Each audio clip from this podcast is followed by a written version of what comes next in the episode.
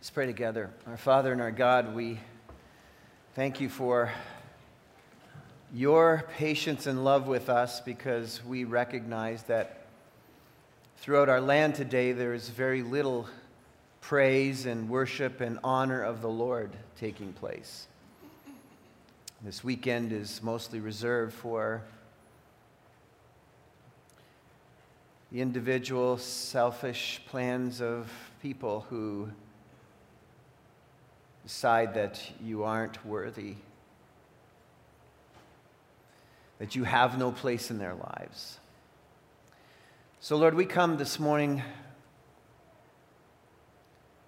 confessing that our land is in great need of a touch from the hand of the Savior. We come, Lord, confessing our sins to you, and they are many. We thank you that you are the forgiver of sins. We pray for our country and our countrymen, recognizing, Lord, that we confess before you that we have failed you so much, and you have blessed us with so much. Your grace to us is truly amazing. You shower your grace upon this land, in spite of its people, because of your great love for us. And Lord, we thank you for that. And we pray that with everything in us, Lord, those who love you and serve you, Lord, I pray that our lives would be a witness to the Lord Jesus Christ in this land. You've called us to go and be witnesses. And I pray, Father, that in the marketplace, in the workplace, in the recreational places, everywhere in this land, Lord, your people would walk boldly before you, and that we would be the salt and light that you've called us to be, O God. So I pray that you would instruct us from your word now, teach us your ways, help us to understand the nature of the world we live in and how we are to fulfill our responsibilities in it, I pray. For Jesus' sake, amen. I wonder if we had an audience with Sir John A. Macdonald today, and I wonder if he had, first of all, an opportunity to spend some time in Canada, looking around to see the way things were. I wonder if we have turned out the way that the founders of this country envisioned.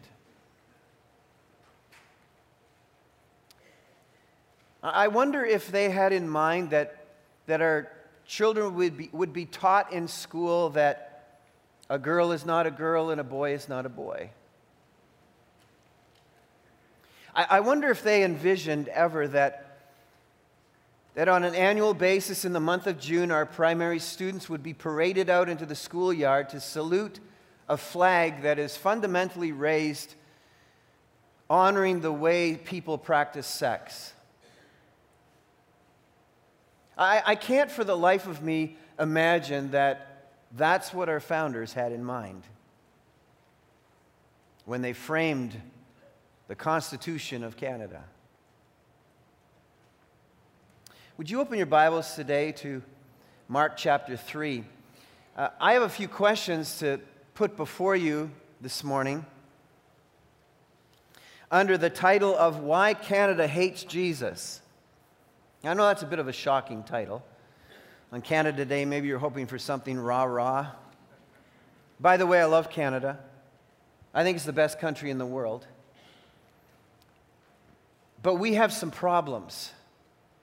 We have some issues. Why does our country herald as heroes those who cheer for strange kinds of sexuality and other forms of depraved social ideas, while aiming fierce hostility at its law-abiding and socially moral and responsible citizenry? Why does Canada so easily dismiss from the marketplace of ideas those who hold the key to spiritual life and soul contentment, and blindly but favorably rush toward any ideas of those who will terminate life at both ends, coming and going? Why is Canada bent on making everyone conform to the lowest form of immoral existence. Why did the people of the first century hate Jesus?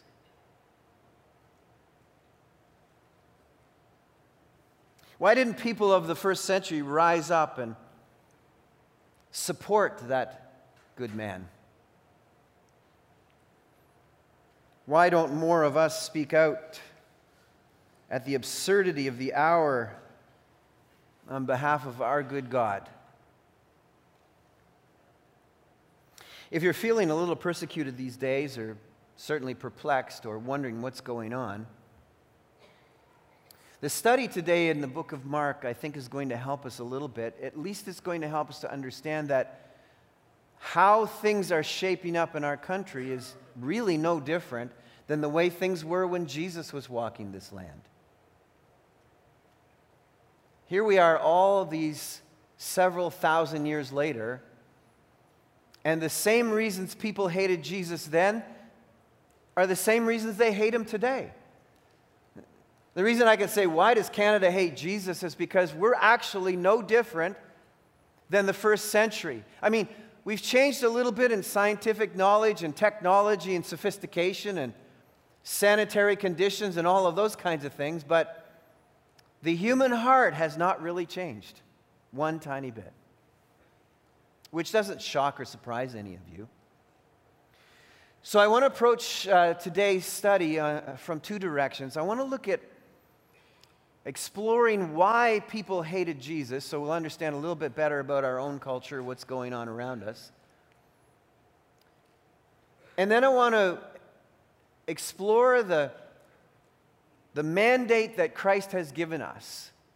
What should we do as we live in a culture that hates Jesus? What's our role? What's our responsibility? So two things I want to look at, two major things. Why are things the way they are? And what do we need to do about it?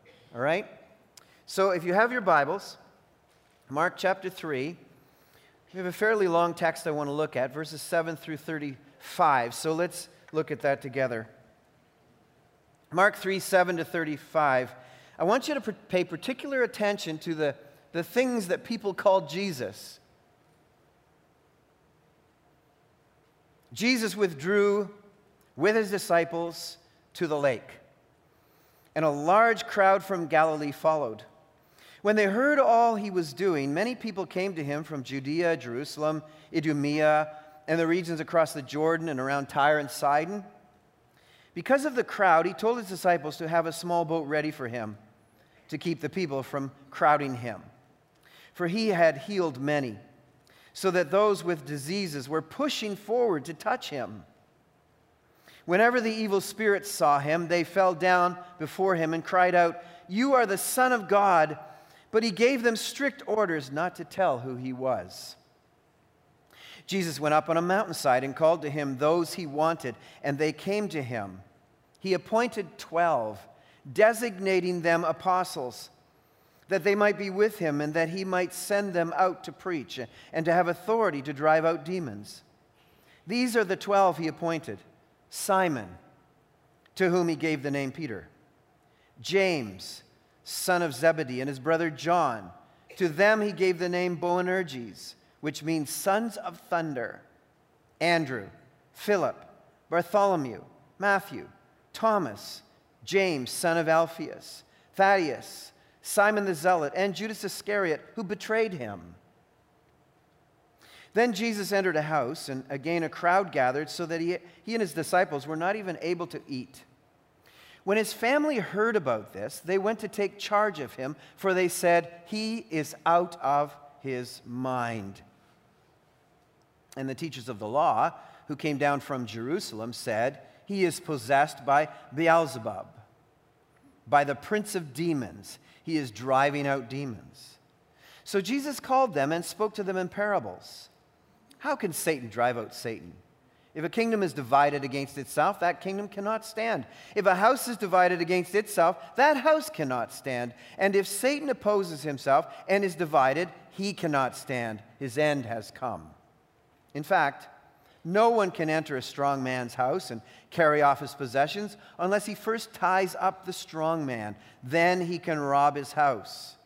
I tell you the truth, all the sins and blasphemies of men will be forgiven them. But whoever blasphemes against the Holy Spirit will never be forgiven.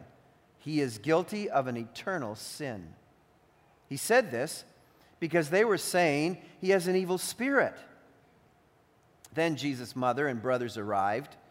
Standing outside, they sent someone in to call him. A crowd was sitting around him, and they told him, "Your mother and brothers are outside looking for you." "Who are my mother and my brothers?" he asked. Then he looked at those seated in a circle around him and said, "Here are my mother and my brothers. Whoever does God's will is my brother and sister and mother." This is the Word of God.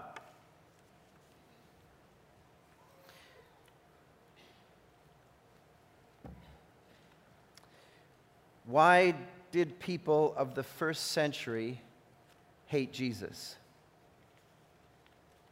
Matthew Henry made this short statement that pretty much answers the question.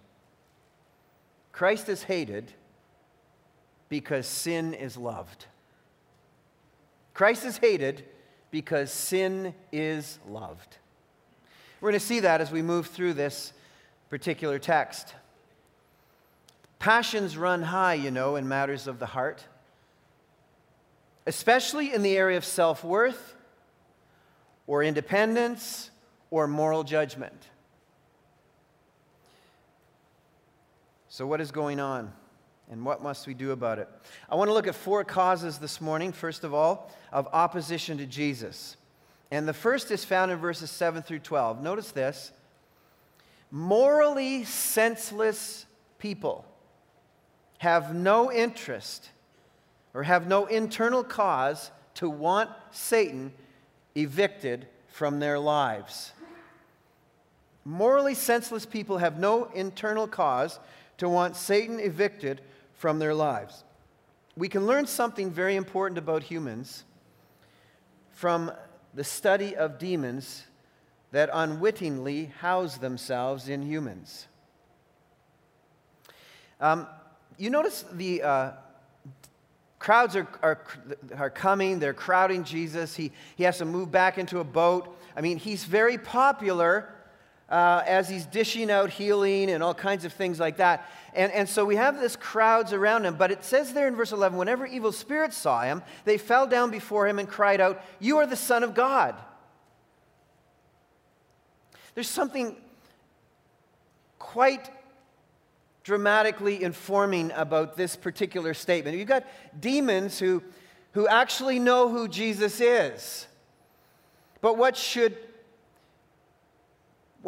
cause us reflection and thought is, but they have no concern about doing anything different with their existence.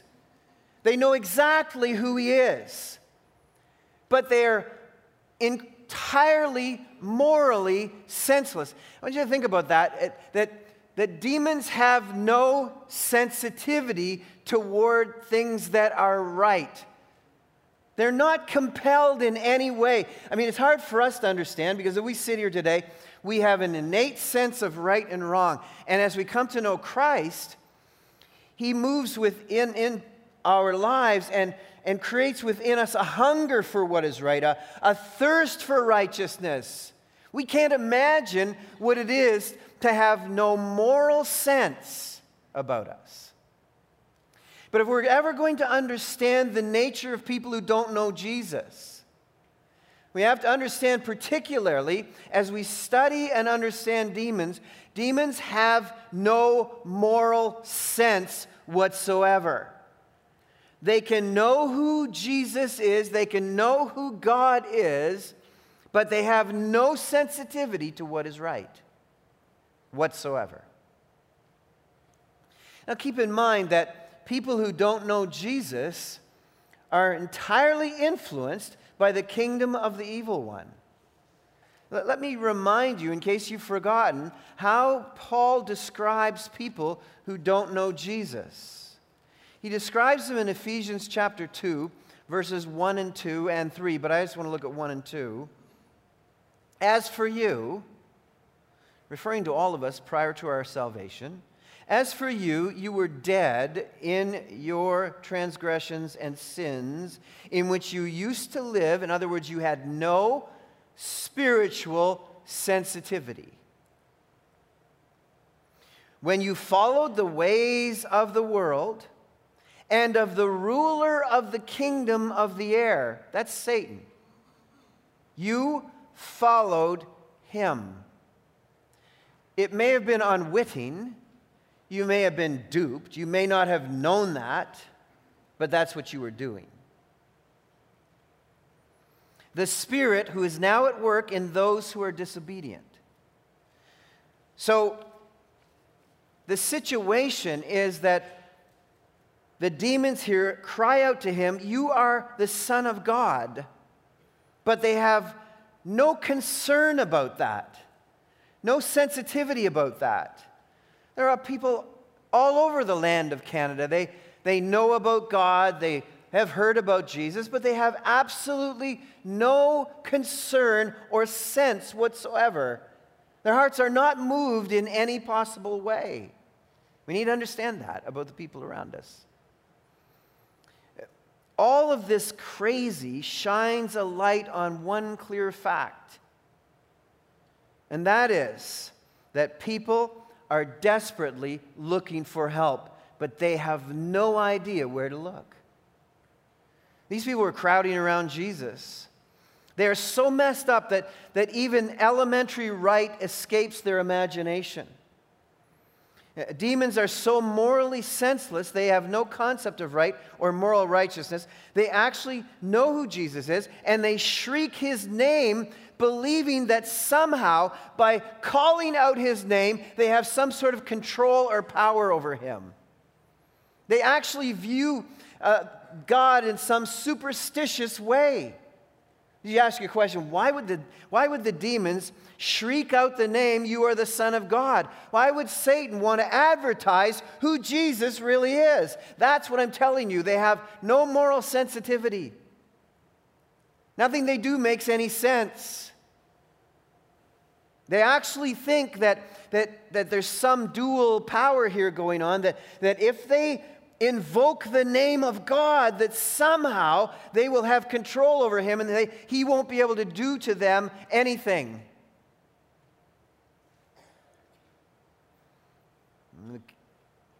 The very fact is they live in this oblivion to rightness or any sense of wisdom, and so it is with people around us who are steeped in sin. At the same time, they are fine with discrediting him, because Jesus clearly doesn't want demons advertising in advance of him. He's not looking for demons to replace John the Baptist, that wherever he goes, demons are announcing, "Hey, here comes Jesus, the Son of God." It's not like he's looking for publicity from the demonic. That's why he tells them and gives them strict orders not to tell who he is, who he was. I mean, most of you will understand that it doesn't go well for you, that it appears that demons are your associates. So Jesus silences them. And I think that's the take heart moment for us in this morally senseless world that we live in, that's impacted and influenced by this kind of thinking, is that Jesus, with one word, silences the masses of their blasphemies. There's a second section here in this text as Jesus makes his way to the mountainside. It says he calls to himself those he wanted.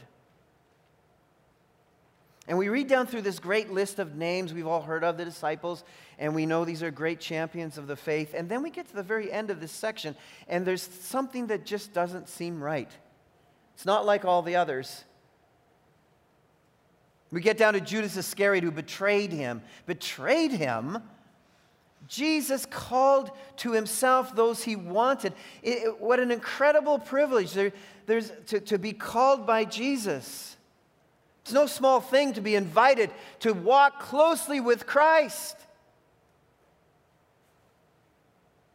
You know, I pick up in this section here is even those who should know better might betray him if he interferes with their preferred personal agenda. If you're wondering what's happening around, you've got this example in the scriptures of someone who walked very closely with Jesus by the name of Judas Iscariot.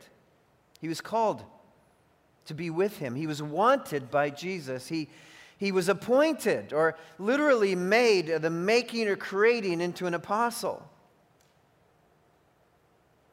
Interesting reality going on here that there's 12 tribes of Israel, and Jesus calls 12 guys. Resetting, by the way, everything now to follow Jesus' way. And he gives some of them nicknames. You know, you give your closest associates nicknames. Guys are always giving their friends nicknames. Jesus calls Simon Peter. He calls Jimmy and Johnny Boanerges, the sons of thunder. But this label at the end here is no nickname. This is a horrible reality. A horrible tragedy, incredibly devastating description. It's a betrayal. And we know and we learn and we will learn as we move through Mark that the reason Judas betrayed him is because Jesus didn't meet the expectations of his own personal agenda. One thing I have shockingly discovered in recent years is the numbers of people who are most vocally opposing Jesus in our culture today were people who had some sort of introduction to church or Jesus as a kid.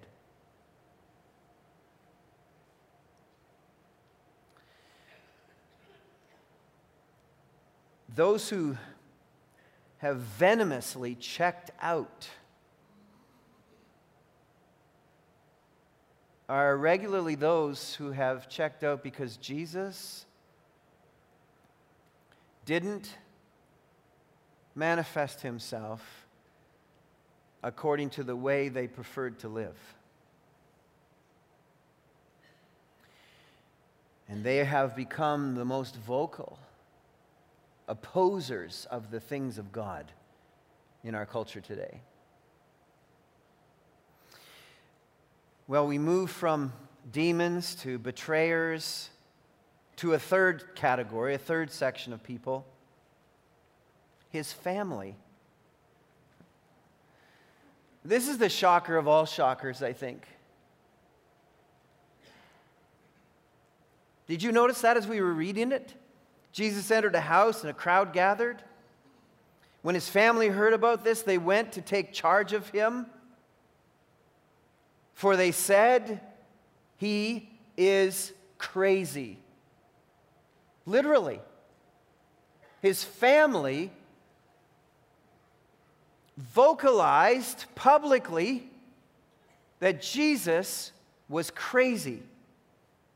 This third group of people, there's lots of people who prefer to protect their social reputation rather than embrace Jesus' radical redefining of the social order. You know, there was a time not so long ago, I've noticed a dramatic change. There was a time not so long ago when Christians were considered the respectable class of our country. They were honored. I remember a time when I was pastoring that I was generally treated with honor in the marketplace.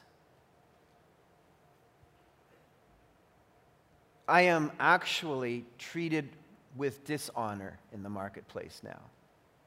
It's, you know, I have to think twice about announcing who I am because I know how I'm going to be treated. I'm going to be treated as an embarrassment to culture. In a matter of decades, this has completely changed. Because people are looking at us now, looking at me, and they're looking and thinking, you are crazy. You are one of those. You're crazy, just like Jesus' family thought of him. He's out of his mind.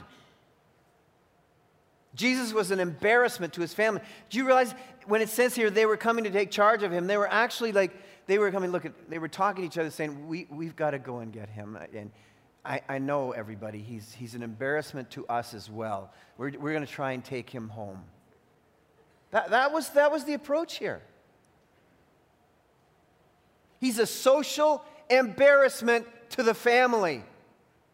Some of you know what that's like in your own situation. You are a social embarrassment to your family. They don't want to introduce you or tell anybody what you are or what you believe. This is my religious kid.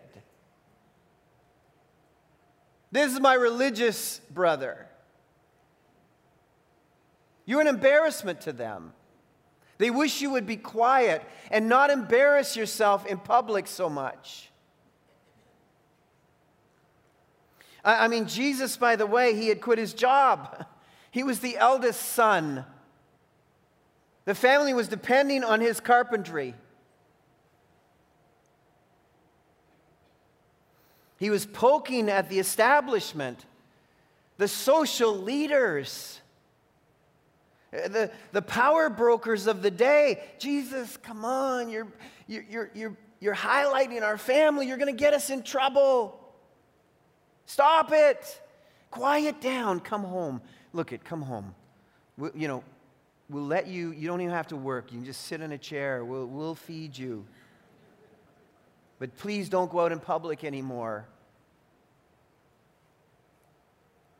He was hanging around with outcasts and riffraff and ragamuffins. Not like an upstanding citizen of Nazareth.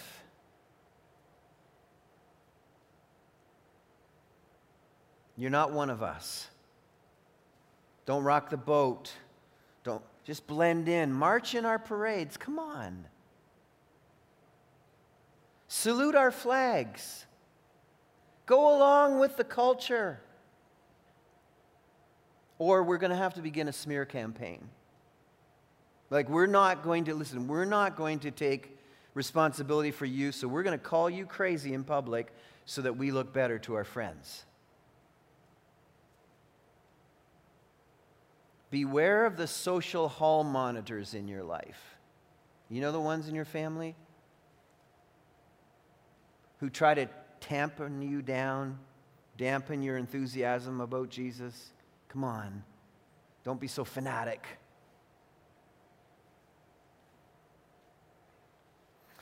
Here's the good news for you, though. Those who oppose the will of God become the enemies of Jesus. That is the new cost of discipleship that Jesus presents to us here. But those who do the will of God and reject the ways of Satan become Jesus' closest family. You may be a social outcast to your family, but you are closest family to Jesus. That ought to make all the difference in the world. And then there's this fourth group. They're the religionists.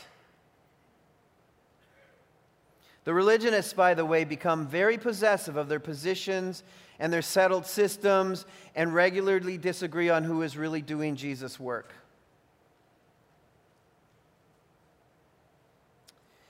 And the teachers of the law who came down from Jerusalem, by the way, Jesus had garnered enough attention that they sent the big guns down. Okay, the little teachers of the law are not being able to contain this guy. They can't seem to handle him.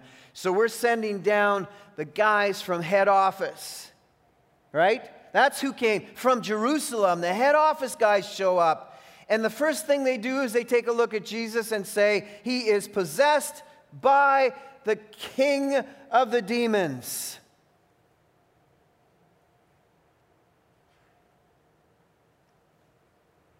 The so-called theological specialists are less spiritually sensitive than the demons themselves. We are living in times where Jesus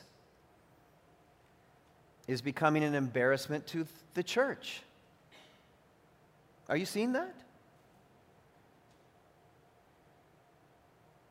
There are all kinds of churches who are saying, well, now I wouldn't go that far. I'm not prepared to accept what Jesus said here. He was speaking to his culture. It really doesn't apply to us. He's embarrassing us.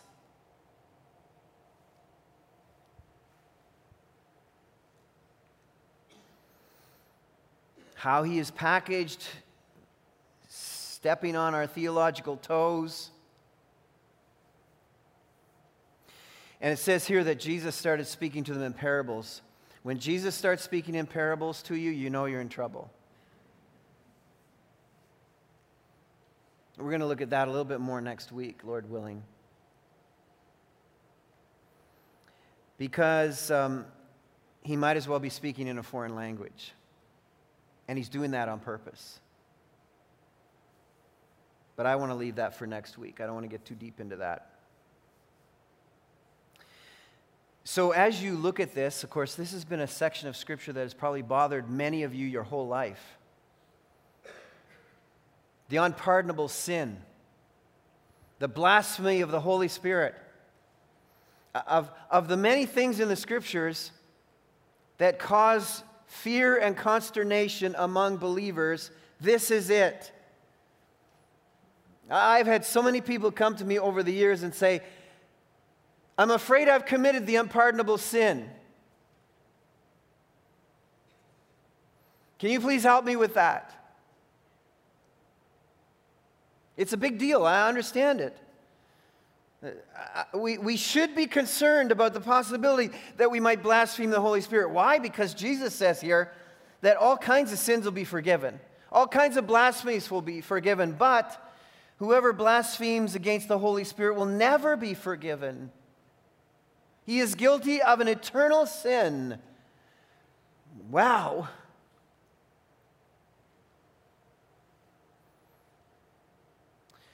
Okay, look at let's ease some of the pressure here real quick about who does this and who doesn't do this. First of all, they have accused Jesus of operating under the strength of the king of demons. They have accused Jesus of being an associate, brokering demonic activity on behalf of Satan. That's what they've done. Okay, so let's understand what's happening here. And Jesus gives them this explanation. He says, does that even make logical sense to anybody? He says, can a house divided stand? Why would Satan employ me to kick Satan out of everything? Does that even make sense to anybody? And he's making the point here that a house divided, it's absurd. And secondly, he says, how can you go in and take from a strong man something unless you first tie him up and then you can rob him? And so he literally is saying, if I'm able to go into Satan's domain and rob him of his possessions, that means I first must be tying up the strong man, which means I must be stronger than the strong man. And the only one who's actually stronger than the strong man, which is Satan, is God himself. So Jesus is declaring in parables, for you who understand, because you know the Lord. Makes perfect sense to you. Makes perfect sense to me. He is actually declaring here that not only is he pounding on bad religion, but he is actually pummeling hell and winning. Jesus is tying up the strong man because he is the stronger one. And the good news for all of us is this, that Satan, Beelzebub, the kingdom of demons has no power over you. God is the one who overpowers the forces of evil and hell. But here's the issue, Jesus says. You are looking at incontrovertible evidence of the work of God, tying up the strong man Satan and evicting Satan from the hearts and lives of people. You are looking at incontrovertible evidence of the work of God through the power of God's Spirit, and you are classifying it as satanic. That is unpardonable.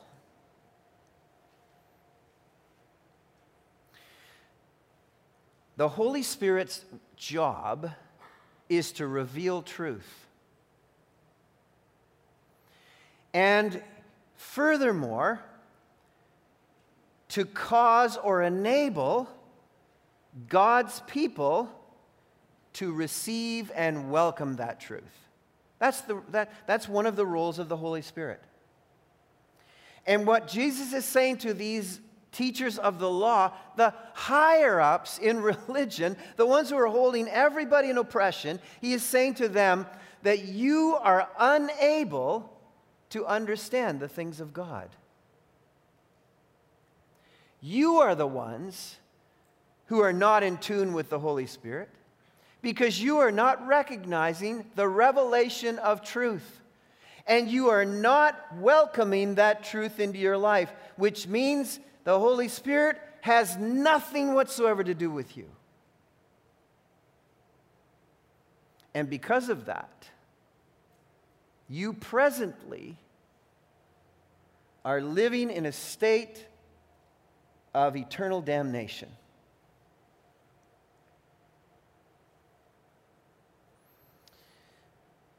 So here's the thing. If you are concerned that you have blasphemed the Holy Spirit, that in itself is evidence that you have not. Okay? And if you can repent, if God lays it on your heart, revealing truth to you, and you are receiving that truth, and you can repent, then you have not committed the unpardonable sin. Repent and be saved. That's the teaching of the Scriptures. So, 4 types: the morally senseless, those with a personal agenda, those who prefer their social reputation, and those religionists who do not want to give away their position, even in the face of Jesus' truth. These are the people who hate Jesus.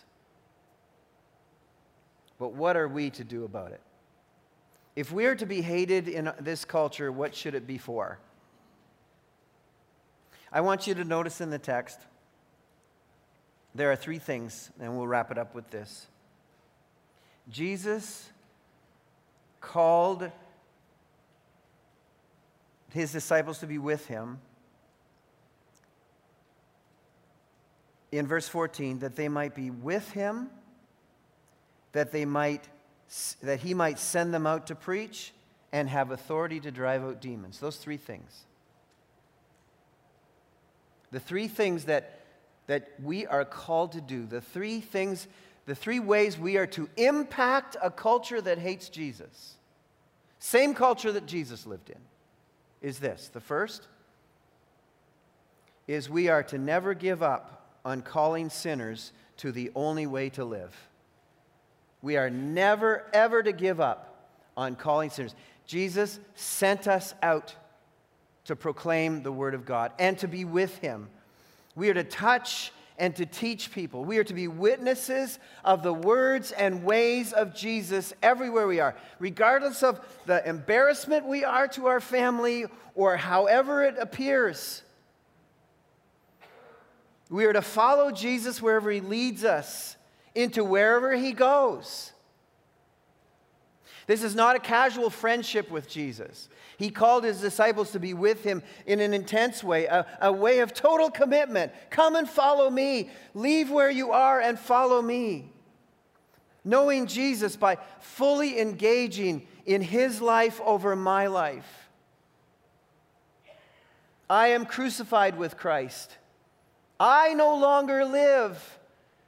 The life that I now live, I live by faith in the Son of God who loved me and gave his life for me. That's what Jesus is calling us to do in this culture, on this Canada Day weekend and going forward. To never give up on calling sinners to the only way to live. And history testifies to the simple fact that God works through very imperfect people like you and me. So if you're sitting there saying, I don't know how I could be used of God to do this, I have great news for you. God works through the most imperfect of people like me and like you. That's who he specializes in working through.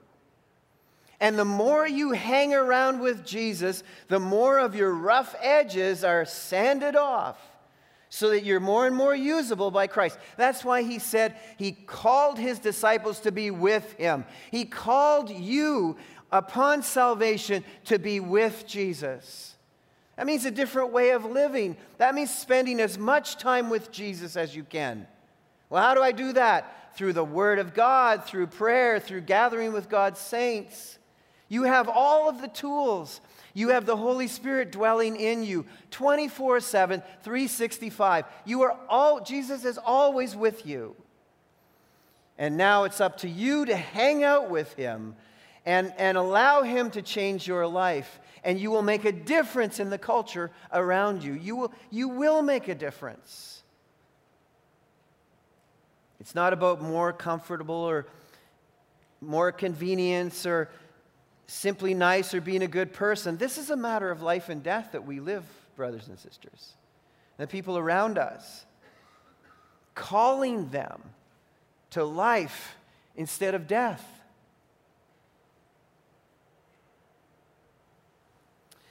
We have to come to the place where we really believe that those people outside of Christ are dining every day of their lives at the table of poison. And it's our role to witness to a better way. The only way. Jesus says, I am the way, the truth, and the life. And I have called you to be with me, and I have sent you out to preach this truth. Every one of us. The second is to have authority to drive out demons.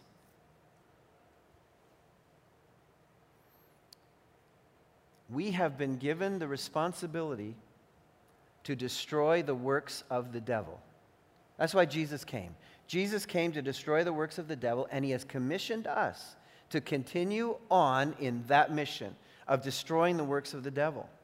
And it starts in our own heart. It starts in my heart. It starts in your heart. To destroy anything in our lives, in our hearts, that displeases the Lord. To ask ourselves the question, am I thinking of the ways of man or am I thinking of the ways of God? You remember when Jesus addressed Peter and he said, get behind me, Satan? Why did he tell him to get behind him? Because he said to him, you do not have in your mind what? The things of God. You have in your mind the things of man. That's the things of man are the works of the devil. And you have to ask, I have to ask of my heart every day.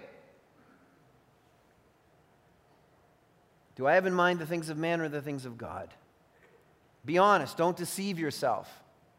Be honest about every decision you're making, every decision with the time you're spending, with the way you're spending your money, the way you're speaking to people, the choices that you're making. Do I have in my mind the things of God or the things of man?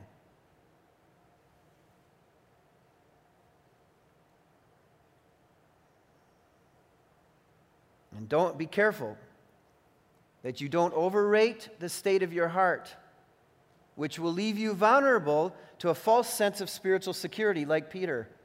Lord, no matter what, I won't abandon you. Be careful. Don't get the idea that you can let up on this and get sloppy about this. You need to continue to have an intensive, concentrated relationship with Jesus Christ, never ever trusting yourself that you can just coast on this and you'll be fine. Don't overrate your spiritual condition. It can tank really quickly. I've been in ministry long enough to notice this and see this. But nor should you downplay the reality of the cost that this is in your life, or you will leave Jesus on his own when things get tough.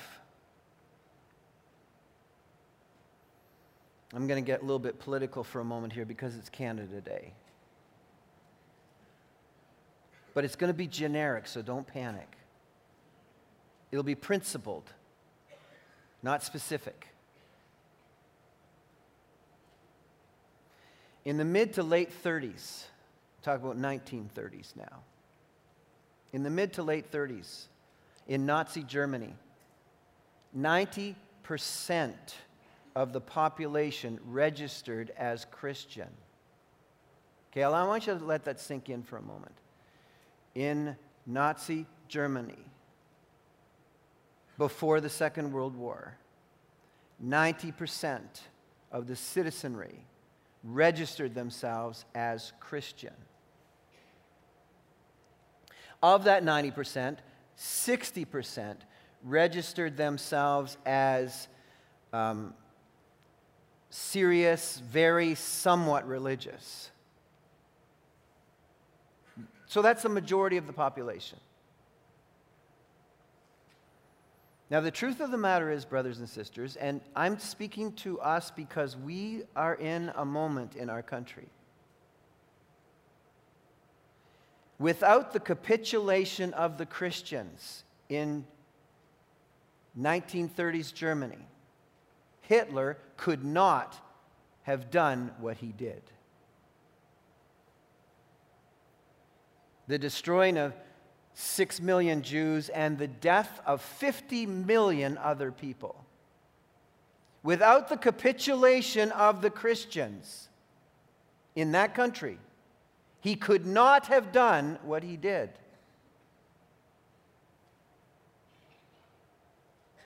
So I'm throwing this out to you on this Canada Day weekend.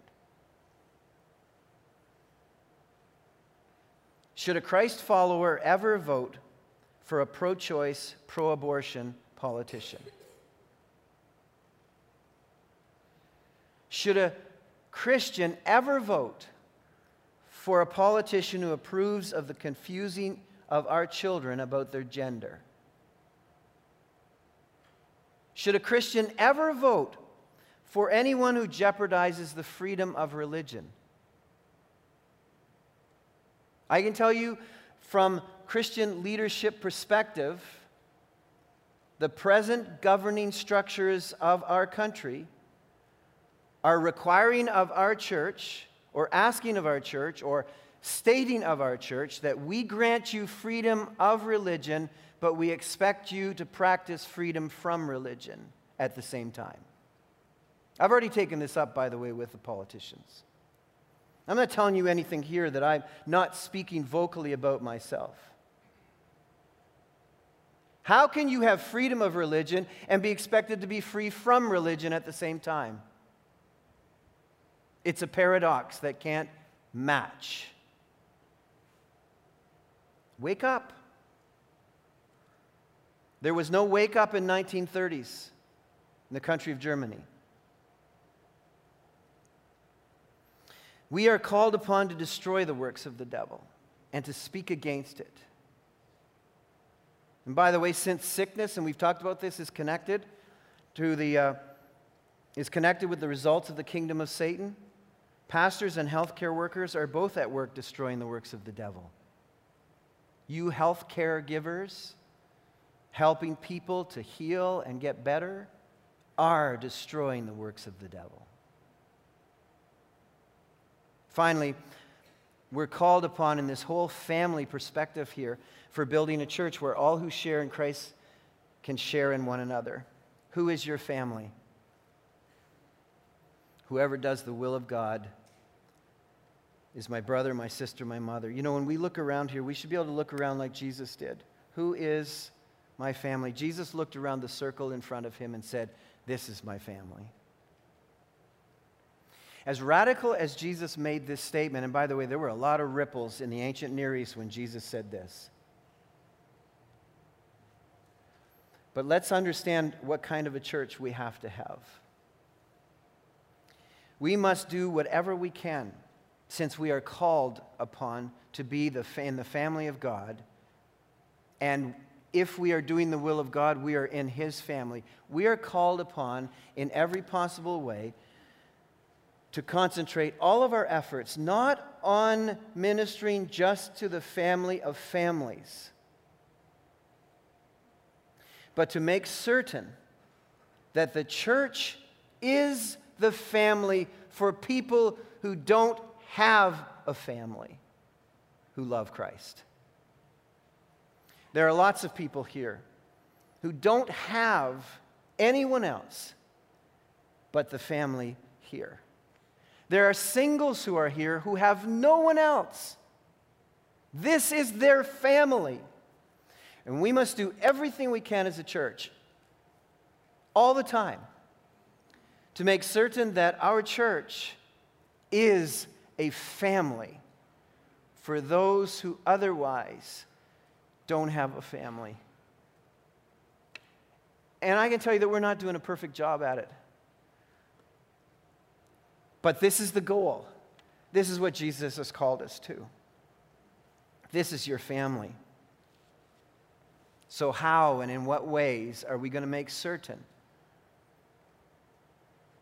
that everyone gets to share with one another in this family? Father, I thank you for your word to us this morning.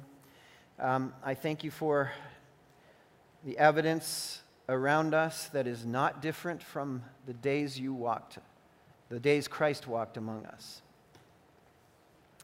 So Lord, as we look around us and the landscape around us, help us to further affirm with you today, to commit ourselves today, Lord, to the responsibilities you've given to us in a culture that hates Jesus, that we might continue to witness to the ways and the words and the rightness of Christ, that work diligently to destroy the works of the devil through your power. And Lord, that we might create around us a family the way you intended. Those who do the will of God are our family, Lord. For Jesus' sake, I pray. Amen. What I love about being a Canadian is we never give up. We keep fighting to the end. I can remember in 1972 when we needed to win 3 games or we would lose to the Russians. There wasn't a Canadian in this country who gave up, and certainly not the boys on the ice. And we didn't give up. We don't give up. How much more should we be as God's people, those kind of people who don't give up, don't go down without a fight? If Satan is feeling like this is his moment in our country, this is an important time for us. We've been talking about this for a long time together. I'm inspired by the stories of so many of you who I've heard of, teachers and people in healthcare, and the struggles and the challenges that you go through in law and all the other professions, and the cost that it is to stand for Christ. But that's what he's called us to do, to never give up, and to keep speaking for our Savior, the Lord Jesus Christ, to continue to challenge and push back the darkness. So on this Canada Day 152, let's not give up. Let's push through and do what we are called to do. Our God is the strong man. Our God will bind the powers of evil. Trust him, believe in him. Stand forth with courage and boldness. Do not cave into the social pressures around you. Speak boldly. Witness to the greatness of our Savior. Be his witnesses wherever you are. And if they think you're socially crazy, they thought Jesus was too. And in so doing, God will change lives. He'll change your life, and he will change the lives of people around you who you thought were impossible to reach. They just need to hear the truth, so let's tell it to them. Father, we thank you. We praise you on this Canada Day weekend. We thank you for this country. We thank you that we can still speak like this, boldly. But Lord, it's razor thin to going away. Help us, every one of us, to believe that it's our individual responsibility to shine where you've placed us, to speak boldly for Christ, and to destroy the works of the devil, and to embrace the family of God, our family, your family. Who is your family? The ones who do the will of God. So we thank you on this day, and we praise you. In Jesus' name, amen.